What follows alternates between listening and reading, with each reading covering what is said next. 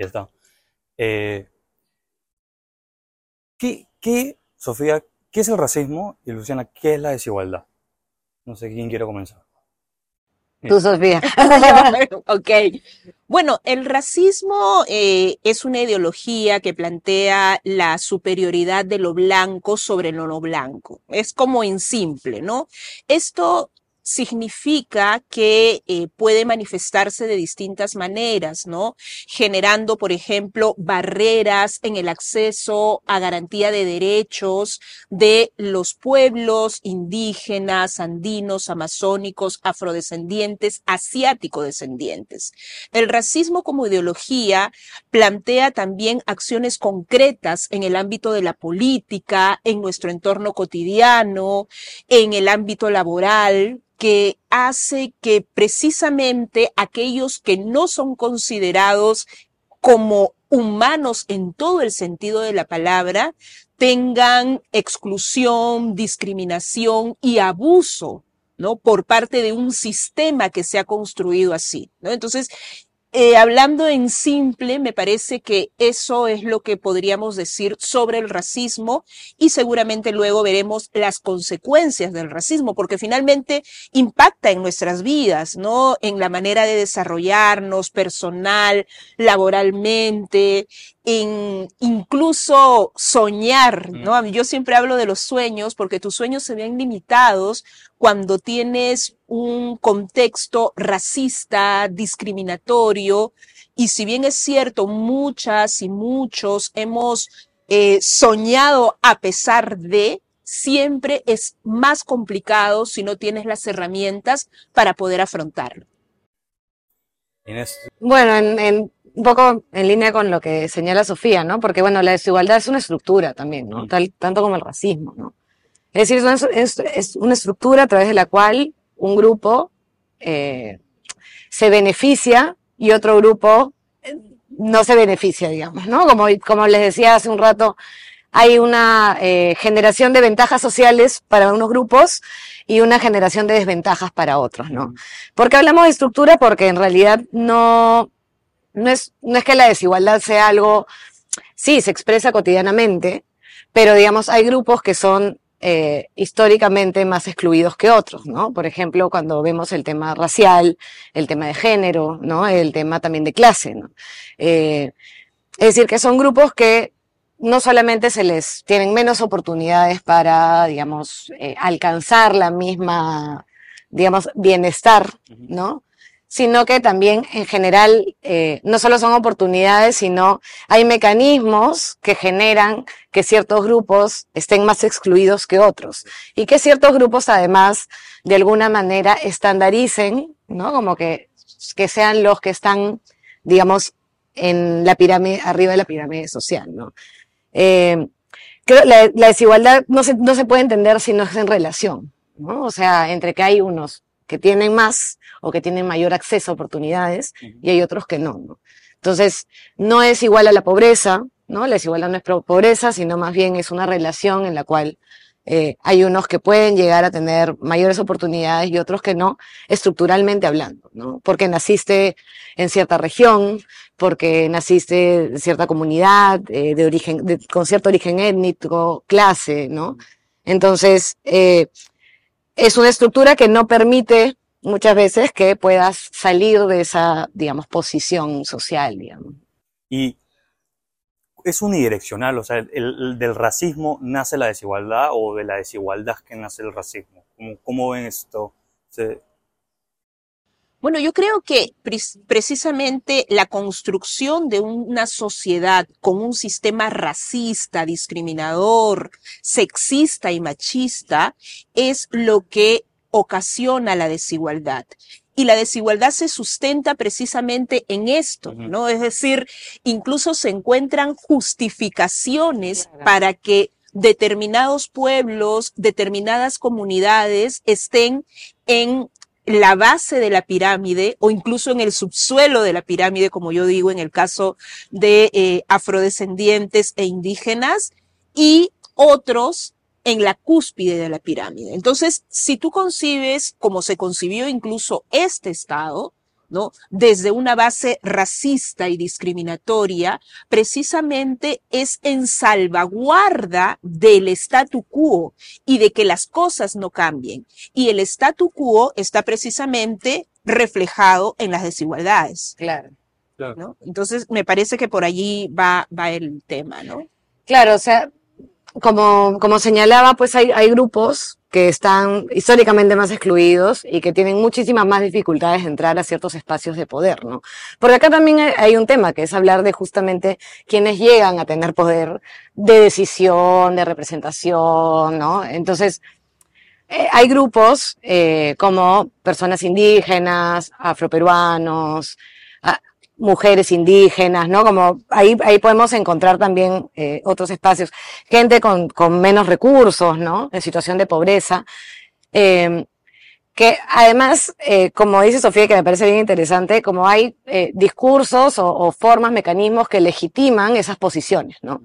Entonces, nosotros, por ejemplo, en, en- en el libro, en la investigación que hicimos, hablamos de la meritocracia como uno de esos discursos, ¿no? A través de los cuales, digamos, se invisibiliza la desigualdad eh, social, ¿no?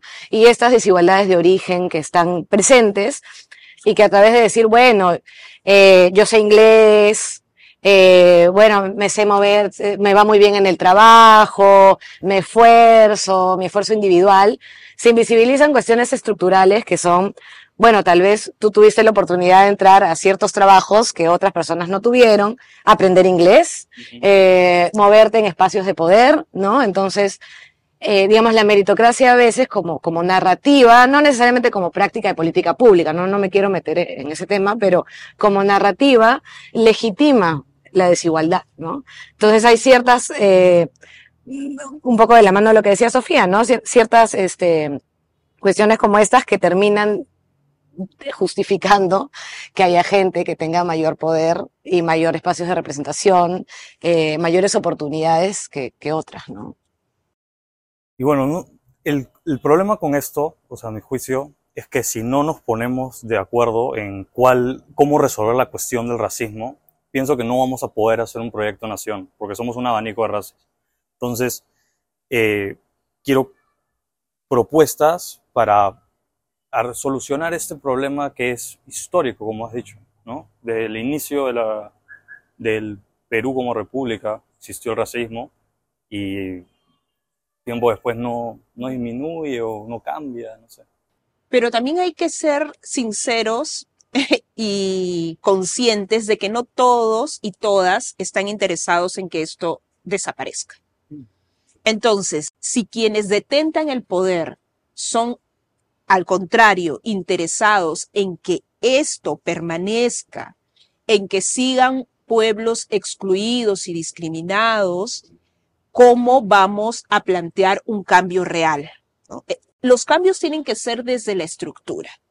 Entonces, sí creo que es importante también que cada vez más representantes de los colectivos y de los pueblos que son históricamente discriminados tengan posibilidades de acceso al poder.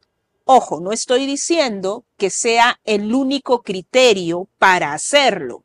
Lo que estoy diciendo es que existan mecanismos que permitan que se abra la cancha, que permitan que hayan otras miradas de lo que somos como país o lo que debemos ser como país.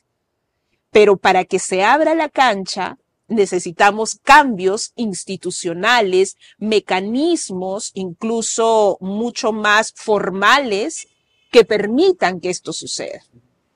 Entonces, eh, creo que nuestro, nuestra primera tarea es reconocer que no todos estamos interesados o están interesados en que el racismo desaparezca, ¿no? sino en realidad incluso quienes han llegado al poder con la agenda del racismo, ¿qué han hecho en concreto para eliminarlo? Más allá del discurso oficial, ¿qué en concreto se ha dado en los últimos años en ese sentido? Creo que hay que obviamente destacar que hay sí cambios interesantes, ¿no?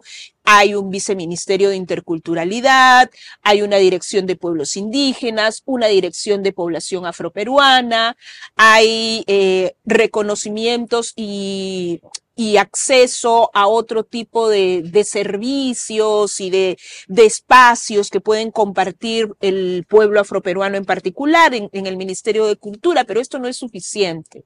Entonces, necesitamos cambios en la estructura, ¿no? Necesitamos que la educación se involucre en esto. No necesitamos decir, hay educación de calidad. ¿Qué es una educación de calidad en abstracto? Necesitamos específicamente, como ya lo han dicho también muchos expertos una educación antirracista. Que este tema se hable, se discuta y se entienda las razones del por qué tenemos que eliminar el racismo. Lo que estamos viviendo en este momento es precisamente consecuencia a esta invisibilización y a la falta de reconocimiento que el racismo permea nuestra sociedad en distintos ámbitos. Sí, bueno, este, Sofía, la verdad lo ha hecho muy bien. Claro. Eh, yo creo que sí retomaría este tema de como que institucionalmente no hay que cambiar las estructuras.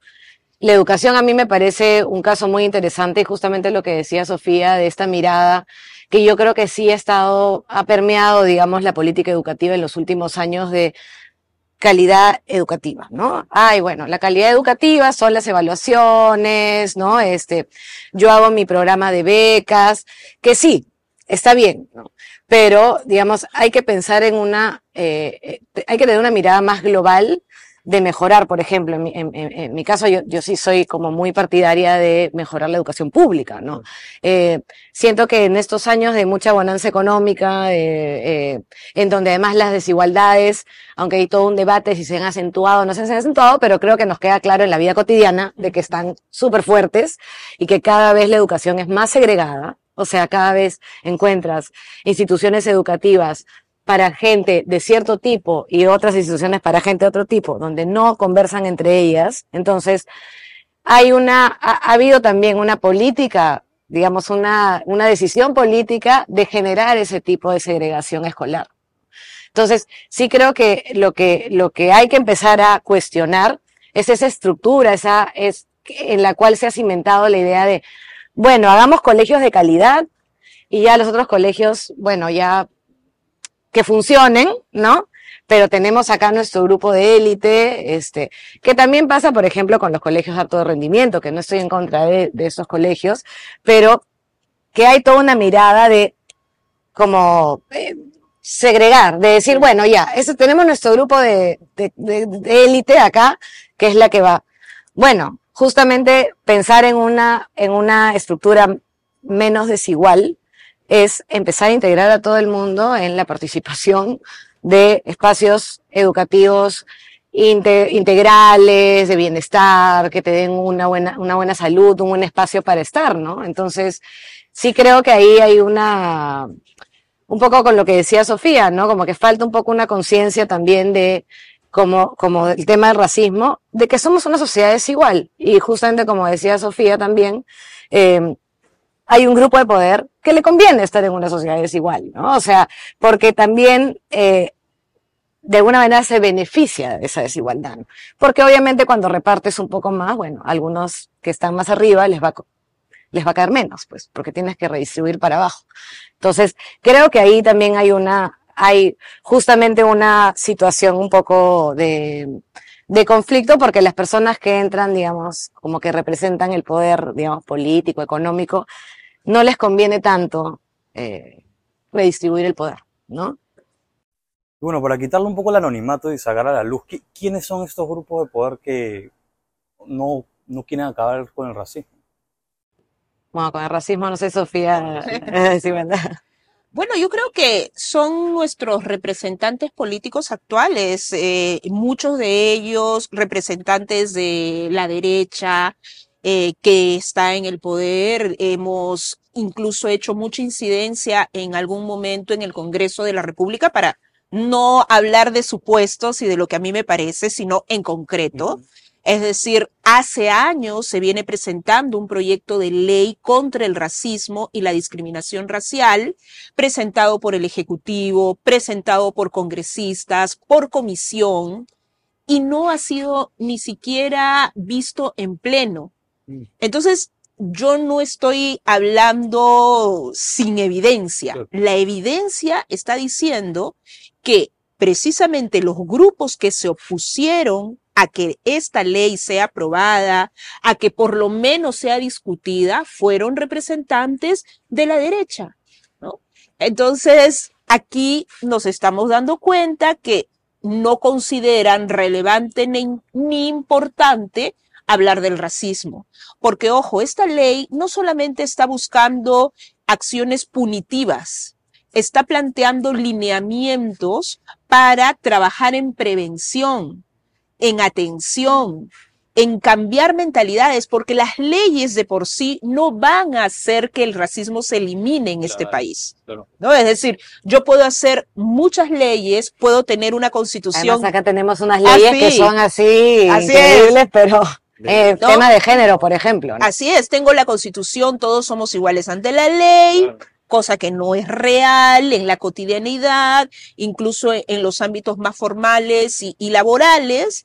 Entonces, no estamos diciendo que la ley va a cambiar todo, pero la ley lo que proponía era que empezáramos a tener lineamientos de trabajo intersectorial e intergubernamental donde abordemos prevención, donde trabajemos con instituciones públicas para que también tengan otro tipo de relacionamiento con las personas que van a buscar los servicios. Es decir, la encuesta que hizo hace algunos años el Ministerio eh, de Cultura decía y señalaba que las personas se sentían discriminadas en los establecimientos de salud, ¿no? En eh, las comisarías, ¿no? Que no se sentían representadas en los medios de comunicación, ¿no? Más del 50% de, de encuestados reconocían que el racismo es un problema en nuestro país, pero solo el 8% se decía que era racista o muy racista. Entonces, tú reconoces el problema, pero no te sientes parte del problema. Entonces, eso evidencia que los que están en estos momentos en el poder no escuchan, no, no eh, se sustentan ni siquiera en la evidencia, ¿no? De derecha y también de, de izquierda, entre comillas, ¿no? Que, que finalmente no han levantado la agenda en el ámbito legislativo. Eso también eh, eh, hay que decirlo, ¿no? Porque si la derecha, digamos, de manera, entre comillas, natural lo rechaza, la izquierda tendría que plantearlo como una agenda a discutir, a pelear, ¿no? A, a colocarla en el tapete. Y tampoco lo hizo. Claro. Uy, qué rico. y tampoco lo Gracias. hizo. Entonces, eso es algo que debemos, muchas gracias, debemos tener en consideración, ¿no? Entonces, esos, estos que estoy señalando inicialmente son los que, eh, pues, no están para nada interesados. Sí, bueno, ahí eh, justamente lo que hablábamos antes de la entrevista de, de esta declaración del almirante Montoya, el congresista, ¿no? Eh, respecto a los, ¿cuántos? 80 soles de, Sí, de- de buffet y decir, bueno, no vamos a comer de tercera, eh, yo no voy a comer alfalfa, ¿no? O sea, también dices, ¿qué clase de estándar están teniendo? O sea, comer bien es comer algo de 80 Además, yo soles. como- Claro, claro. Yo como mi emoliente con alfalfa, ahí está el O ceviche sea, de alfalfa. claro, es como, perdón, o sea, pero ¿por qué ese es el estándar? Lo rico del Perú es que puedes comer buenazo barato, Buenazo, barato, o sea, tipo la bandera que tenemos. cla- claro, o sea, es como, eh, tú dices, ¿qué tan desconectado y, y qué, además, qué, qué tipo de, de vida, mm, aspiración, o sea, qué, qué aspiración creen que, que, que, que, que- tenemos que tener los peruanos para decir, uy, sí, un menú de 80 soles es el menú Claro. que me merezco? O sea, perdón, pero, pero eh, también creo que hay en ese sentido una, una, eh, una ceguera, digamos, de que uno, bueno, también si te, si te, si transitas entre Miraflores, San Isidro y, y La Molina, probablemente va a ser difícil que te des cuenta de que, bueno, existen necesidades que tienen que ver, este, transporte, eh, tema de, este, residuos. eh, también hay un tema de anemia, por ejemplo, ¿no? Que no necesariamente acá en Lima, pero bueno. Entonces es como, a ver, eh, si uno se circula en un micromundo, que además de nuevo, volviendo al tema de la segregación, un poco como que está configurado el Estado para que eso suceda, digamos, las, las ciudades, el país está configurado para que uno no se tope con realidades distintas. Entonces, obviamente vas a creer que tu estándar, ¿no? Este es, eh, bueno, un menú de 80 soles y que ese es el, eso además es como, como lo que decía Patricia Chirinos, ¿no? Queremos comer rico, nosotros también tenemos derecho a comer rico. Con su plata, ¿no? Comemos- Digamos. Y esa es de derecha, ¿no? La- o sea, la derecha tiene la bandera de quitar el gasto público. Entonces, no, ¿Qué más caviar que eso? Claro. Exacto. Claro, y Ya. además también el, el, el, el sistema político está hecho para que, para también, para, para entrar a, a hacer, es verdad, dentro Castillo hay cierto, ¿no? Democratización también, pero para tener un partido, para hacer campaña, tener plata. O sea, y entonces es como, to- todo, todo está muy centrado, bueno, eso no sé si me estoy yendo por las ramas, pero siento que, que todo está muy centrado en el dinero. Sí. Todo, todo en este país depende de tener plata. de tener plata y de, y de, y de que finalmente tengas las relaciones y, los contactos que te permitan acceder. Y yo hacía la broma de, de caviar porque me parece también bastante injusto en realidad que se etiquete a las personas de esa manera a partir de trabajar en el Estado, a partir de quizá provenir de una clase socioeconómica alta, pero tener conciencia social y crítica, ¿no? En- o personas que provienen de sectores bajos y puedan en algún momento tener otro tipo de vida. Eso también es legítimo, es válido, porque precisamente por eso hay años de lucha, de estudio honesto de muchas personas para poder tener mejores condiciones de vida. Y el reconocer que no soy yo la única persona que debe tener esas condiciones de vida y me hace criticar el sistema, pues es algo que debemos reconocer y que debemos saludar y no etiquetar como caviar a personas o a políticos que pocos, pero tenemos algunos que tienen conciencia conciencia social. Inclusive me parece que le hace mucho daño a la misma derecha, porque le arroga la conciencia social a la izquierda. Entonces, sin darse cuenta, se están dando un balazo a ellos mismos. Claro, no tenemos alternativa, ¿no? Porque, digamos, si la derecha critica a la izquierda, ¿no? Desde todo, porque critica todo, eh, o desde la defensa de derechos humanos, o desde las críticas a este sistema, ¿cuál es la propuesta que tiene la derecha? ¿No? ¿Qué propone la derecha ante las Es que desigualdades? también hay una ausencia en general de propuestas. Eh, eso, eso pienso que es para izquierda y derecha. Pero si yo, pero si yo critico tan arduamente algo, Claro. yo debería tener una respuesta acorde o, o que demuestras de que mi, mi idea y mi camino es otro. El problema con la derecha peruana es que la derecha peruana no tiene pensamiento.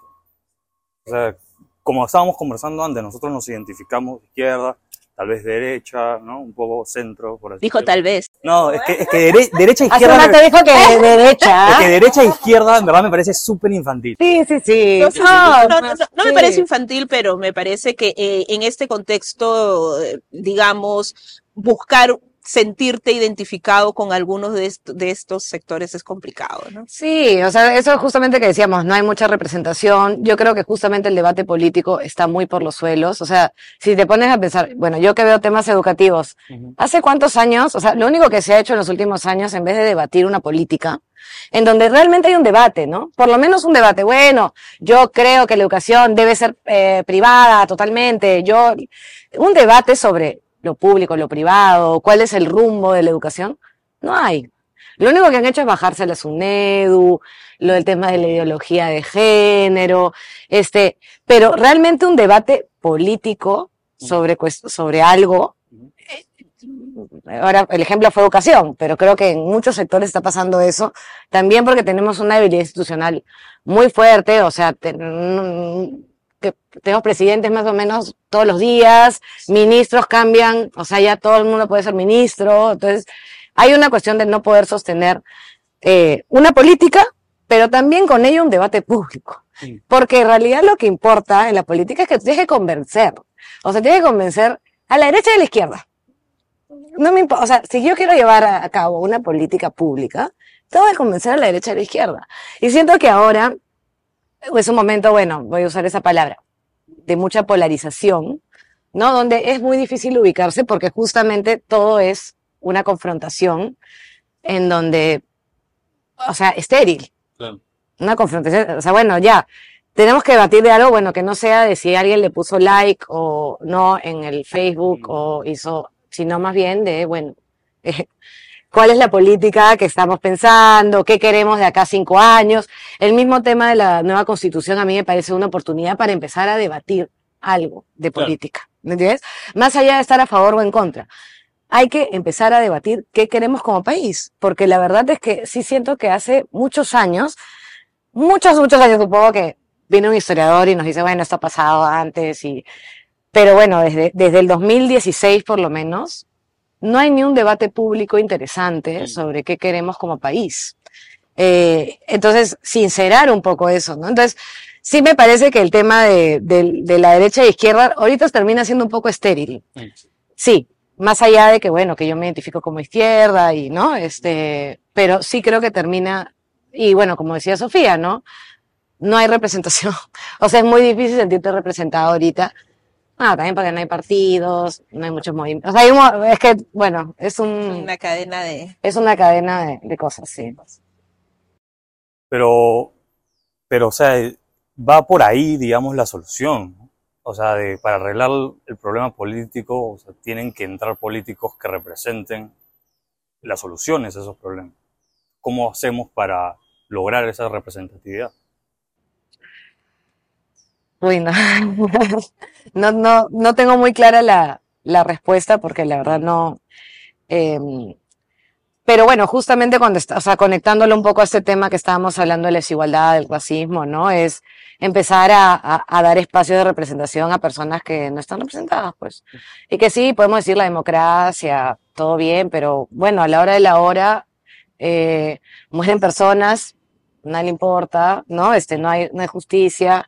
Entonces, empezar también a, a darle valor a, a ciertas voces, a, y además que no, no, o sea, con minorías, no es una minoría, pues, o sea, no es una minoría. O sea, somos o sea, claro, o sea, digamos como que no, no, no, hay que, hay que, acá hay un tema que no tiene que ver con una cantidad, es, es un tema que no hay, no, no hay espacios, ¿no? Eh, se cierran y además, como también comentaba Sofía antes, ¿no? Hay, hay, hay exclusiones adrede. O sea, hay formas de exclusión adrede para que ciertas personas, ciertos grupos no sean representados. Ahora, ¿cómo hacer para que eso cambie? No. Bueno, ahí, ahí, ahí te señalabas también lo de la política, ver esos espacios para organizar, para dar como vías, articulaciones para que lleguen, digamos, a hacer también políticas más representativas, más allá de la representación formal de un presidente o congresista, ¿no?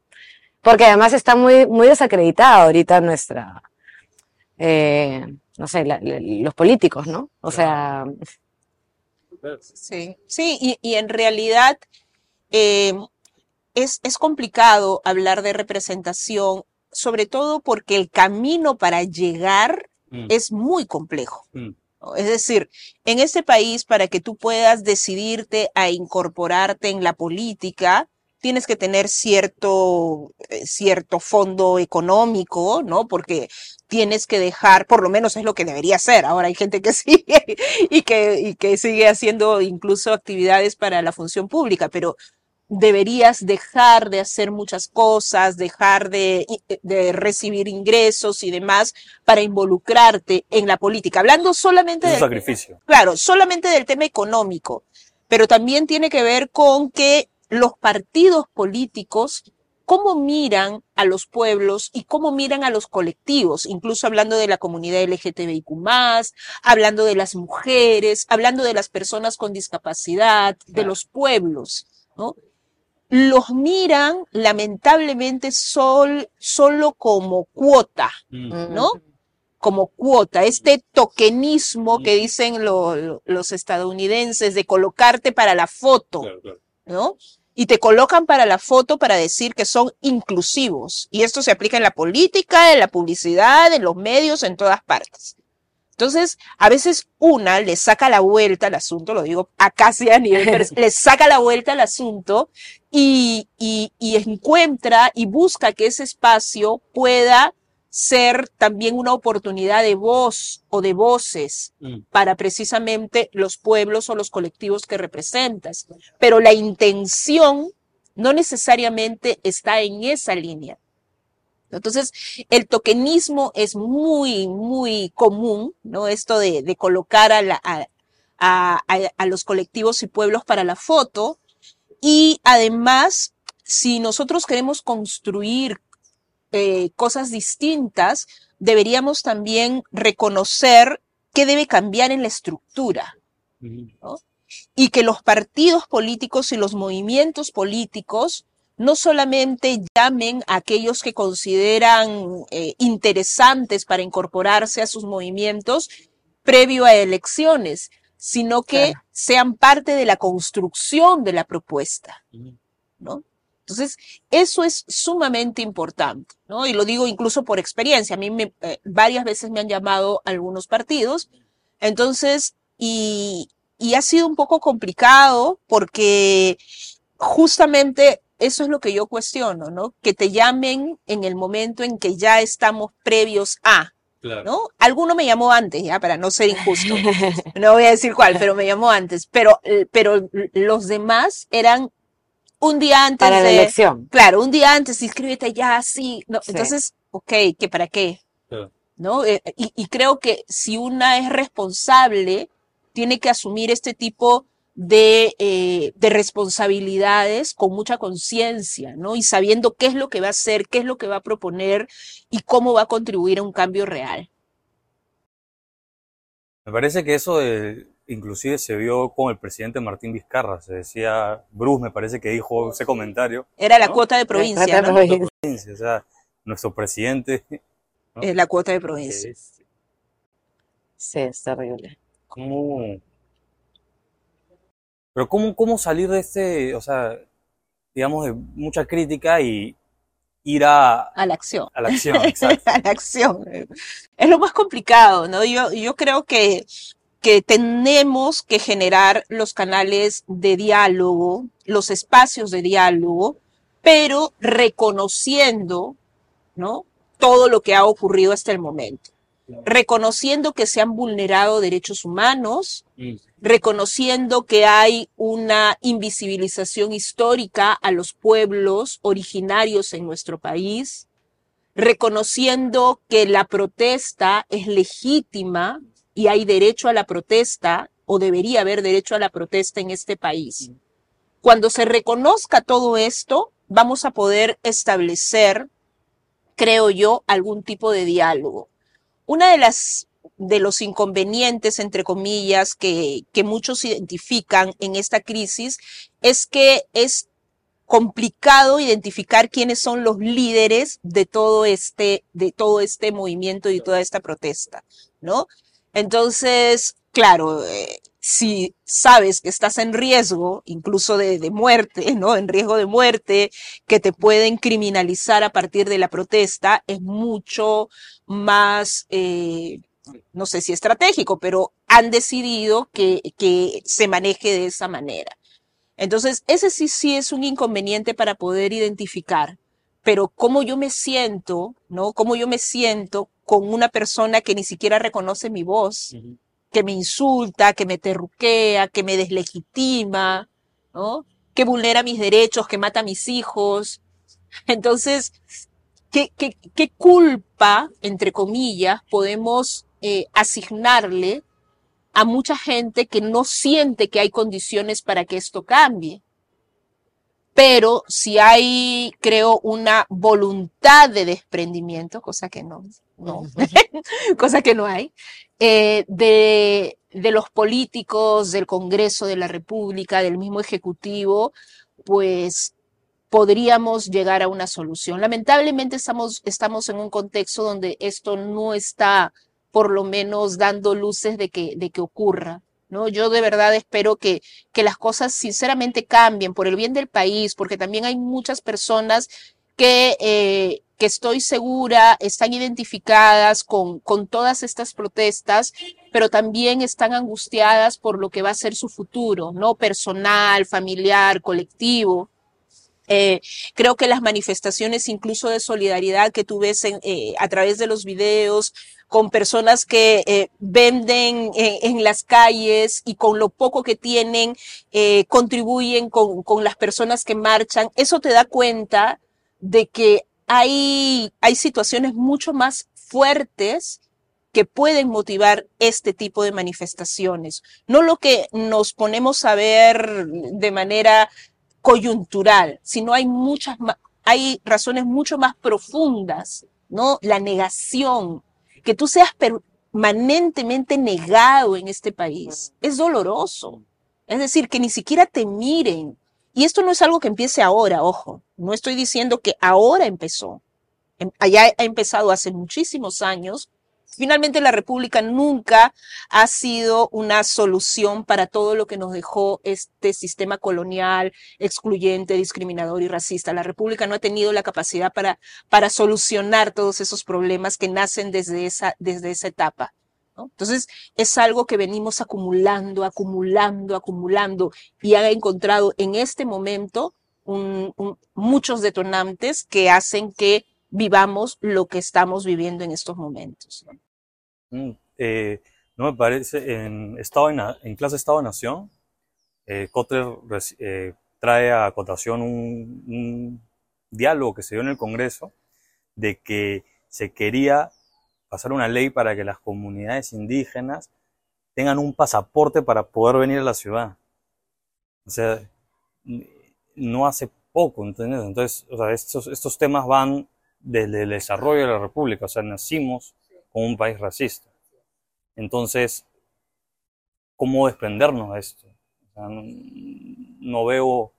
No ves solución, no, no veo cambio. Porque lo veo todos los días y, y, no, y veo que la gente se defiende diciendo, no soy racista, lo que sí soy es clasista. Esa es una defensa que he escuchado. Sí, no, sí, yo también lo he escuchado. Entonces, o sea, Sí, sí. Y, y, bueno, tú, estos temas, clase, viene más con eh, desigualdad, o sea, ¿a qué crees que viene esta frase? De no soy racista, pero soy clasista.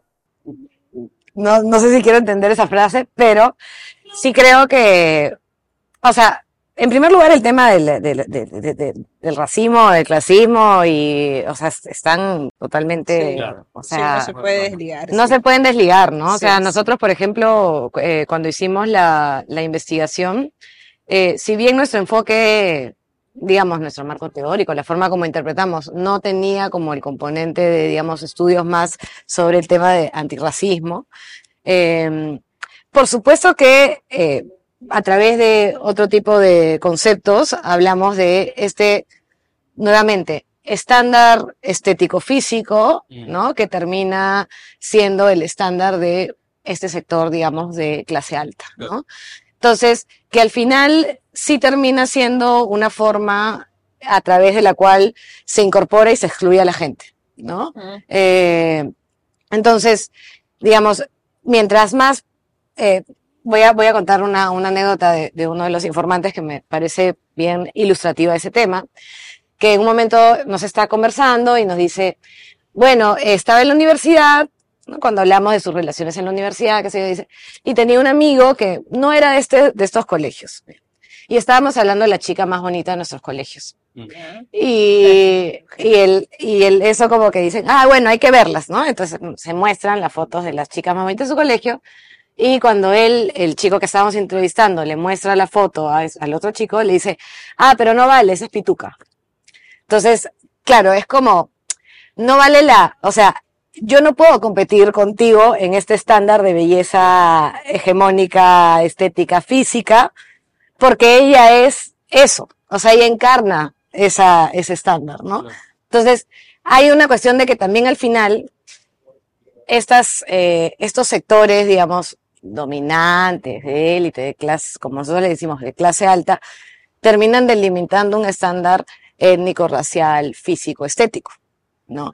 Y en este país, bueno, las personas que están en los sectores altos no es, no hay una diversidad, digamos, en ese tipo, ¿no? Son personas con ciertas, ciertas características, ¿no? Claro, fenotípicas. Eh, Claro, entonces, digamos, claro, tiene que ver también la vestimenta, la forma como comportarte, ahí también ponemos, ¿no? Que bueno, mucho importa también tu actitud, o sea, es muy distinto haberte familiarizado toda tu vida con gerentes de empresa que ser un joven de zonas rurales que va y si tiene una entrevista de trabajo con un gerente de empresa y nunca ha tenido interacción con él, le va a ser mucho más difícil poder relacionarse con esa persona, ¿no? Que una persona que siempre ha vivido en esos espacios y que llega y termina, digamos, este, muy familiarizado, interactúa, entonces se le hace mucho, es como que se lubrica un poco el, el camino, ¿no?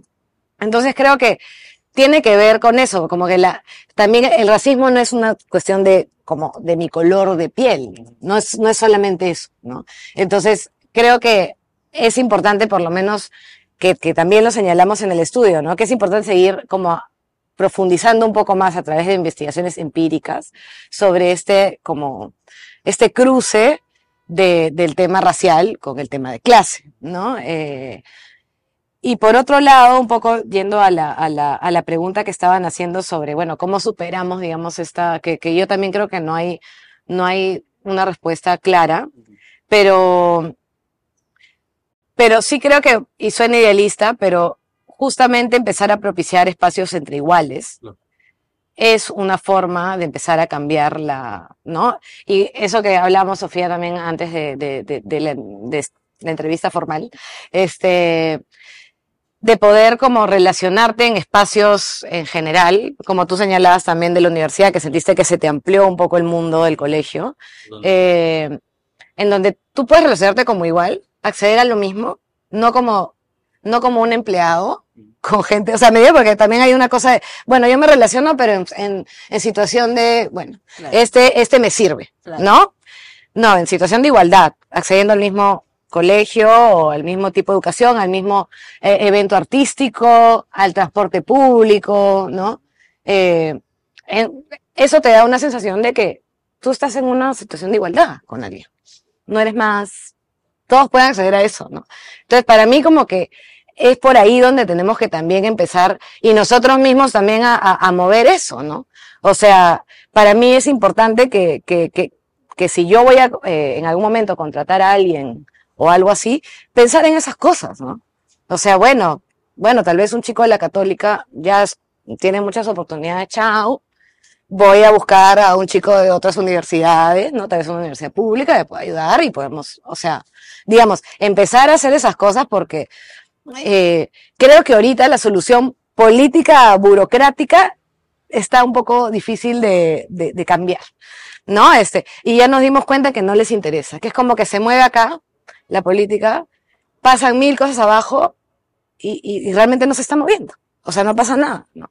Vamos a esperar a las siguientes elecciones, que seguro serán en el 2026, porque parece que se quieren quedar, o sea, como de lugar.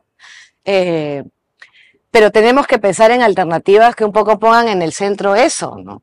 O sea, para mí el tema de los espacios públicos es muy importante. O sea, generar espacios públicos, un transporte digno. O sea, no puede ser que acá te subas a un transporte y, o sea, y te traten tan mal. O sea, realmente es, es, es feo subir.